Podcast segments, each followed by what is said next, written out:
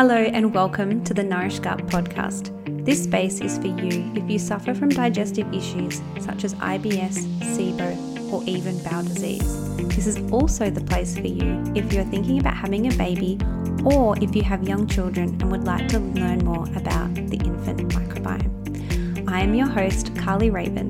I'm a naturopath, clinical nutritionist, gut health expert, and mother. My mission is to resolve complex gut health issues and reduce the prevalence of gut disorders by educating parents just about how vital gut health is in infants. So, if you're ready to get your shit together, please grab a cup of tea, sit back and enjoy, and let's improve our guts together. Hello, and welcome to another episode of the Nourish Gut podcast. I am really excited for today's episode because this is on a topic that I really love, and it's something that I'm treating and seeing more commonly in my clinic with my patients. And it's kind of been on my brain lately because I'm about to do a uh, IBS and SIBO webinar for practitioners. It's actually on tomorrow night. So if you are a practitioner and you're listening to this, go and register for that. It's with Designs for Health, and um, we've already have like 650 practitioners signed up, which is so exciting. I cannot wait. Um, Seven o'clock tomorrow night. So jump on that um, list, and if you can't make it live, there will be a replay sent out to you. So, what I'm talking about today kind of goes in line with what I'm covering in some of that webinar.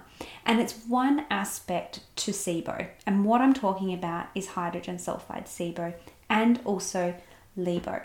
And I want to talk a little bit about LIBO and SIBO to begin with today. And that's because hydrogen sulfide can be found in both the small and the large bowel.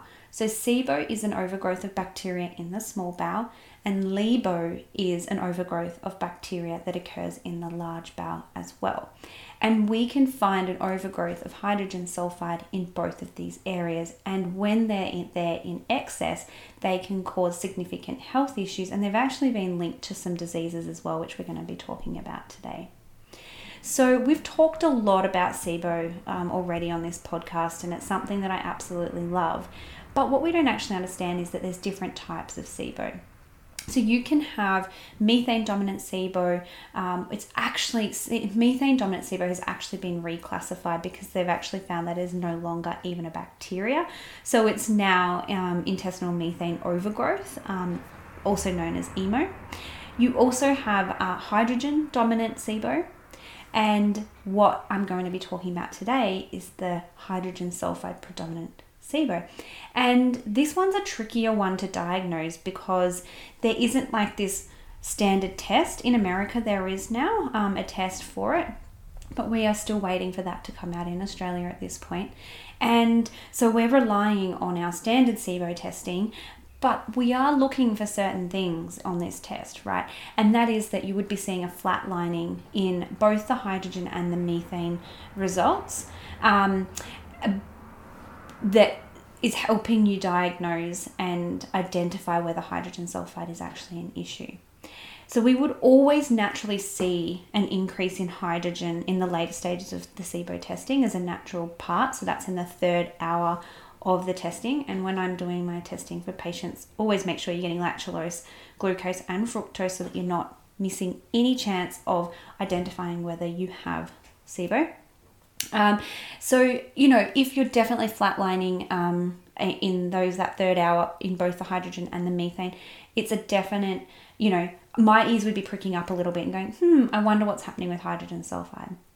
In microbiome testing, what we can actually look for is specific bacteria that produce hydrogen sulfide, and there are a range of these ones. So in particular, the main one is one called D um, sulfovibrio and he is a sulfur producing bacteria. So we definitely look at that on our most good microbiome tests that is um, specifically looked for. And another one is Bilophila wadsworthia is another one that I specifically look at. But there are a few things like Salmonella, Enterobacteria, Helicobacter pylori, Klebsiella. They can all um, also produce some hydrogen sulfide um, as well. So you know, you want to be scanning for multiple different things, and this is what happens when you're working with someone who's really trained and knows what they're looking for um, in amongst all of the amazing information that we get back on our microbiome tests. So, testing for the small bowel and the large bowel can help us to actually work out whether there is an overgrowth of that bacteria and that gas in either the small or the large bowel. Now, it's interesting because hydrogen sulfide actually has some really positive effects um, on the microbiome and the digestive system, but when it's there in excess, that's where it tends to pose a little bit more of an issue. So, you know, it's not all doom and gloom when we're talking about hydrogen sulfide. So, you know, if you have healthy levels of this, that would be fine and normal. However, when we get an overgrowth of the bacteria that are producing the hydrogen sulfide gas, this is where we have to start looking at why is there an imbalance? Why are we seeing this dysbiosis and why are those bacteria starting to thrive? And as I mentioned before, we, we do have, you know, some not so beneficial links and outcomes of excess ongoing high hydrogen sulfide levels. So things like there's now some research to link it with like chronic gut inflammation, and we know that that's not a good thing because it will uh, cause damage to our gut lining, um, whether that be the stomach or the small intestine or the large bowel. And therefore, you're at an in risk of more serious gut issues like bowel disease. So, you always want to make sure you're doing whatever you can to minimize inflammation, to minimize the risk of bowel disease and more chronic conditions. There are some uh, research articles that also link it to colorectal cancer. And this is a massive reason why we should be making sure that we're doing everything that we can to make sure that our gut is not in a dysbiotic, dysbiotic state. And of course, it's linked to IBD. So there's so many little research articles that I'm constantly re- uh, looking at that uncover many um, associations between um, IBD and um, excess hydrogen sulfide. So that can be in patients with ulcerative colitis, in Crohn's disease, um, and it all comes back to also the other compounding fact, factors that are going on with these patients. I think it's really interesting, you know, when we're always looking at the individual, and obviously it might not be just excess hydrogen sulfide that is causing the IBD or the colorectal cancer. They're probably not eating the greatest diet. They probably got stress, potentially medications. There's genetics as well. So I'm not saying that there's this black and white, you know, clear answer that you have excess hydrogen sulfide, so you could have hydrogen, sorry, you could have ulcerative colitis or Crohn's or bowel cancer. It's not that simple, but it is an element, and there is research to show that it is part of that picture in some patients with these conditions. So we should be doing everything possible to try and minimize these levels and create a healthy microbiome so that we minimize the risk. So, when it comes to the symptoms of excess hydrogen sulfide, there's quite a lot of different symptoms. The main ones that I tend to see are like really smelly stools and flatulence, or even bad breath. Um, you can also get other digestive um, symptoms like cramping pains, diarrhea, um, and this is common in patients uh, with small intestinal hydrogen sulfide overgrowth, but it can also present with constipation in patients where there's significant large bowel hydrogen sulfide producing bacteria that are overgrown and producing that gas. Um, as I mentioned too, obviously IBD and um, and mostly ulcerative colitis from the research that I've seen. Um, patients can also report an intolerance to foods such as like eggs, red meat, onion, garlic, kale, broccoli, the cruciferous vegetables, because they're high sulfur food. So it's putting fuel on the fire. So if you're someone who's listening today, or you might be a practitioner listening today, and you've got patients that fit this presentation, or you're fitting this presentation, getting some specific testing could be really highly beneficial for you to try and work out, you know, is this a part of the picture? Because it doesn't, these symptoms don't mean that it is. I really think that we need to be, you know, testing this so that we're not treating unnecessarily. Um, other kind of key symptoms are things like fatigue, brain fog, and even just being overweight and that inability to lose weight um, is also uh, um, commonly seen. Even just things like headaches um, and uh, night sweats, um, eczema, and alcohol intolerance, um, body pain, and joint pain are some other things that um, you know aren't directly related to the digestive symptom, but therefore we don't commonly think of them. So I did want to mention them today um, as well for you guys, so that we can start to kind of get you know a little bit um, of an understanding. So you know, when it comes to um, why we get an overgrowth of hydrogen sulfide, I don't think that it's clear cut. There are some theories out there, um, you know, around um, diets and excess sulfur and, you know, having uh, poor diets um, in overall fiber consumption and antibiotic use because um, a lot of the um, sulfur producing um, bacteria are resistant to broad, broad spectrum antibiotics. Um, and hydrogen sulfide is produced as like a defense mechanism when they're taken. Um, so it's important to, to note that, you know, that has an implication on the gut. Um, even things like a low FODMAP diet. So that can actually worsen um, the symptom picture when it comes to patients with hydrogen sulfide. Um, and even diets like paleo, ketogenic, those really high saturated fat, animal protein, um, high use of coconut oil, these can all really affect um, the production of hydrogen sulfide and it really helps those bacteria thrive. So, there's definitely that diet aspect um, that we need to be considering in terms of a cause. But then on the flip side, there are also things and strategies that we need to be using to actually help reduce hydrogen um, sulfide production uh, as well. So, when it comes to the actual treatment of hydrogen sulfide overgrowth, we 100% need to be looking at the diet.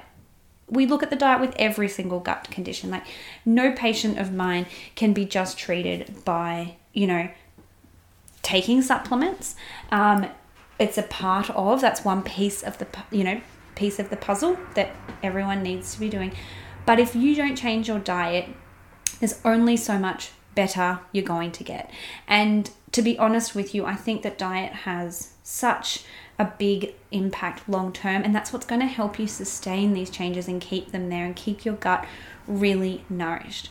So short term elimination of animal based products, especially, you know, red meat, dairy, and eggs during the active treatment of hydrogen sulfide is really, really important. Um, and that means looking at more of a switch over to the plant based diets, including um, soy based products can be really great um, because they actually help with hydrogen sulfide um, rebalancing. Um, taking note there, what I said before about the FODMAP diet as well.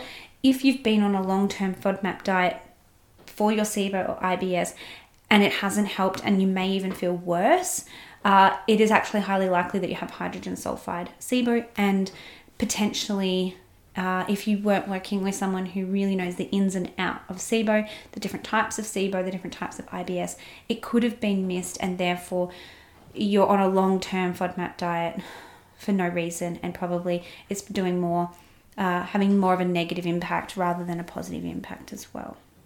So, alongside obviously those diet changes making sure that we're taking specific prebiotics so that you know we're feeding our colonic um, ecosystem um, and what they also do is um, can acidify the colon um, due to short chain fatty acids, including butyrate, which I love. They're so good for you. We need to make sure that we're getting those healthy bacteria functioning well, producing short chain fatty acids and butyrate, because that is how you're going to have a nourished gut for the long term. You can take um, hydrogen sulfide binders. Um, there's a range of different herbal medicines, not just for hydrogen sulfide. We need to treat the entire digestive system. You know, we need to be looking at the upper digestive system. If it's in the large bowel, you'll often need to look at the small bowel. If it's in the small bowel, then you'll often be treating the large bowel as well. And we use specific herbal medicines and therapies for the individual. There is no cookie cutter treatment. Um, I run a six month program for patients with IBS, IBD, and um, SIBO. And I have multiple patients on my program at the moment who all have SIBO. They all have a different type of SIBO and different driving factors. There's elements that are similar, but you know, there is we can't just treat everybody the same way. So making sure that you're getting individualized care is really, really important for your SIBO. There are different medications that we can use as well. So, rifaximin is a really commonly prescribed um, medication for SIBO. Um, and I have that discussion with my patients, and if we can source rifaximin easily, then we will. Um, and I'm integrative and open to that. But I will always um, also use my naturopathic toolbox and treat alongside the rifaximin as well because you will 100% get better outcomes. Even something like, you know, there's clinical trials that have now been done on rifaximin and partially hydrolyzed guar gum and how much that will increase the um, effectiveness of the rifaximin when they're um, looking at control groups and comparing them. So there's so many things that we can do to even enhance the medication, which is really, really great. Of course, I'm going to talk about probiotics today because I would not be a gut health naturopath and not talk about a probiotic. Um, there are really great strains um, of probiotics, and again, it is has to be strain specific. So um, there is um, an American strain, um, which is the Plantarum P8. However, um, it's not often commercially available. Um, so what I often use is another one, um, which is Lactobacillus plantarum 299V, and I'm getting really, really great results with that in my clinical practice and using that with my patients, um, especially in the short term active treatment of the hydrogen sulfide, along with the other things that I've mentioned today. Um, you know, and you've got to make sure that we're also supporting the the body. Um, with detoxification and the immune system and specific nutrients because it, it's not just going to be the hydrogen sulfide that's going on. So, you know, zinc and molybdenum and um, vitamin D are, you know, three of the other common things that I'll always scan for, even iron, you know, because if those things aren't, you know, imbalance it's so much harder for my patients to to heal and to feel really good. And often things can go a little bit wobbly when we're first treating SIBO. Sometimes it's not always smooth sailing. Health is never linear. Um, and, you know, this is why I developed my six month program where I work very, very closely with every patient that I um, see. We have weekly calls. We do, um, there's an avenue where they can chat with me privately and send me voicemails. And, you know, I'm constantly coaching them and supporting them through this because I believe that it's through having this really amazing support um, rather than just one appointment here and there that gets my patients really amazing results. And, um, you know, you get to educate them so much more in this capacity as well. So, yeah, I absolutely love treating hydrogen sulfide. I've been learning more and more about it this year and then also seeing great clinical outcomes in, in patients um, really quickly. Like, even just six weeks of treatment um, of specific hydrogen sulfide treatment um, you know and it's really clear like when you get those results back and you think about the patient it is like bang on the money. Like it's like, and then when you start treating them and they respond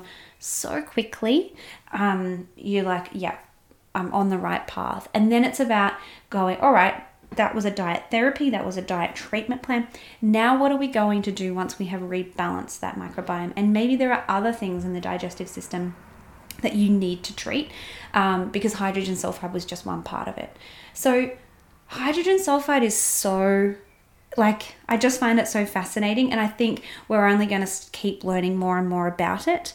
Um, so, if you have any of the symptoms I mentioned today, uh, or there was anything that popped up and you're curious and you want to know more, come and join my free Facebook group, the Nourished Gut Community, or send me a DM on Instagram, or you can always book a complimentary gut health call with me just via my website, carlyraven.com. Um, and I'd love to chat to you more. Don't don't sit there and suffer. Um, you know, some of these symptoms are chronic, and as I mentioned today, they can be linked to more serious conditions over an extended period of time, like bowel disease and colorectal cancer. So, now is the time to identify that you need help, and you really can't put a price on good gut health and well being. And if you can reverse or prevent something, I just think, you know, if, if money is the reason why you're putting something off, then it just don't let that be the reason because you just, some people do not realize how good they're supposed to feel. I have so enjoyed talking about this today. It's uh, a topic that I absolutely love, and there's so many different elements to SIBO, um, and I could literally keep talking about it. But I'm going to wrap it up and leave that with you all today. And as I mentioned, please reach out if you have any questions. I'll see you next time. Take care. Did you like what you heard? Leave us a review. If you'd like to learn more about my Nourish Gut program or the Nourish Gut Kids membership, head over to my website. Would you like to be a part of a community that gets it? Join our Facebook group, Nourish Gut Community, or come and follow me over on Instagram. All of these links can be found in the show notes. Thank you for listening, and I will see you next time on the Nourish Gut podcast.